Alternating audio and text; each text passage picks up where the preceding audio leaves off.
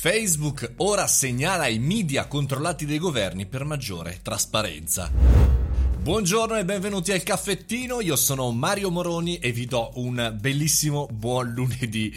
So che inizia una settimana, una settimana lunga, piena di impegni, ma piena di tematiche, come sempre ci appassionano. Una di queste è, diciamo, le notizie, le news, le fake news sui social.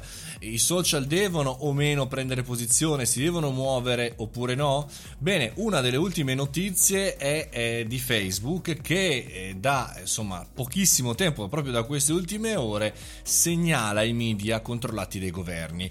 Praticamente sulla base di una lista di criteri, il social del buon Mark potrà decidere di etichettare una testata come, fregolette, sotto il controllo del proprio governo. È un bel articolo eh, di eh, Wired direttamente di Gabriele Porro che racconta come in qualche maniera Facebook ha cominciato a muoversi eh, un po' da questo punto di vista. Il capo delle politiche cyber security di Facebook sul blog della società dice, eh, leggo il virgolettato, le persone dovrebbero sapere se notizie che leggono provengono da una pubblicazione che potrebbe essere eh, sotto l'influenza di un governo. Bene, e questo è interessante, è molto, eh, diciamo, in questa maniera utile, no? E mi sembra eh, strano che arrivi in questo momento, poi vedremo l'applicazione, anche se sull'articolo di Wired trovate tutti i vari dettagli chiaramente, ma, ma c'è un ma. Come sapete, soprattutto negli Stati Uniti c'è questa battaglia tra social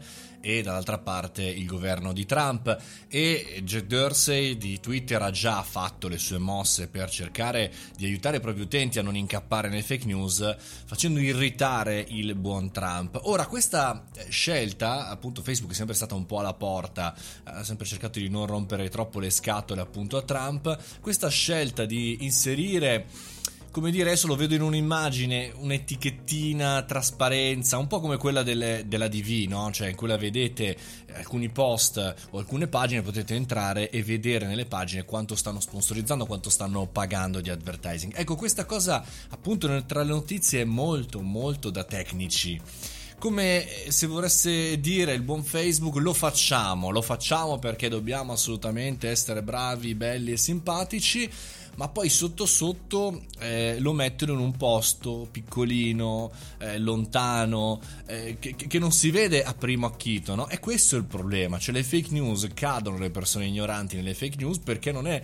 di primo impatto il fatto che il fatto quotidiano non è il fatto quotidiano, perché sbagliamo con Salvini, Salvimini, no? Quei, gli account apposta per farti cadere nel tranello. Qua, caro Facebook, c'è bisogno non soltanto di fare l'operazione trasparenza eh, come questa, ma c'è bisogno proprio di fare un'operazione tosta per aiutare e non per fare politica, per risolvere e non per in qualche maniera fare il titolo del giornale come questo, il titolo del podcast per l'appunto. Forza, forza Facebook! E con questo abbiamo concluso anche oggi, partiamo da questa settimana, forza e coraggio, tutti pronti perché tra poco comincia l'estate, mi raccomando su www.mariomoroni.it trovate tutte le informazioni e poi ci vediamo come sempre da domani 7.30 qui, ciao!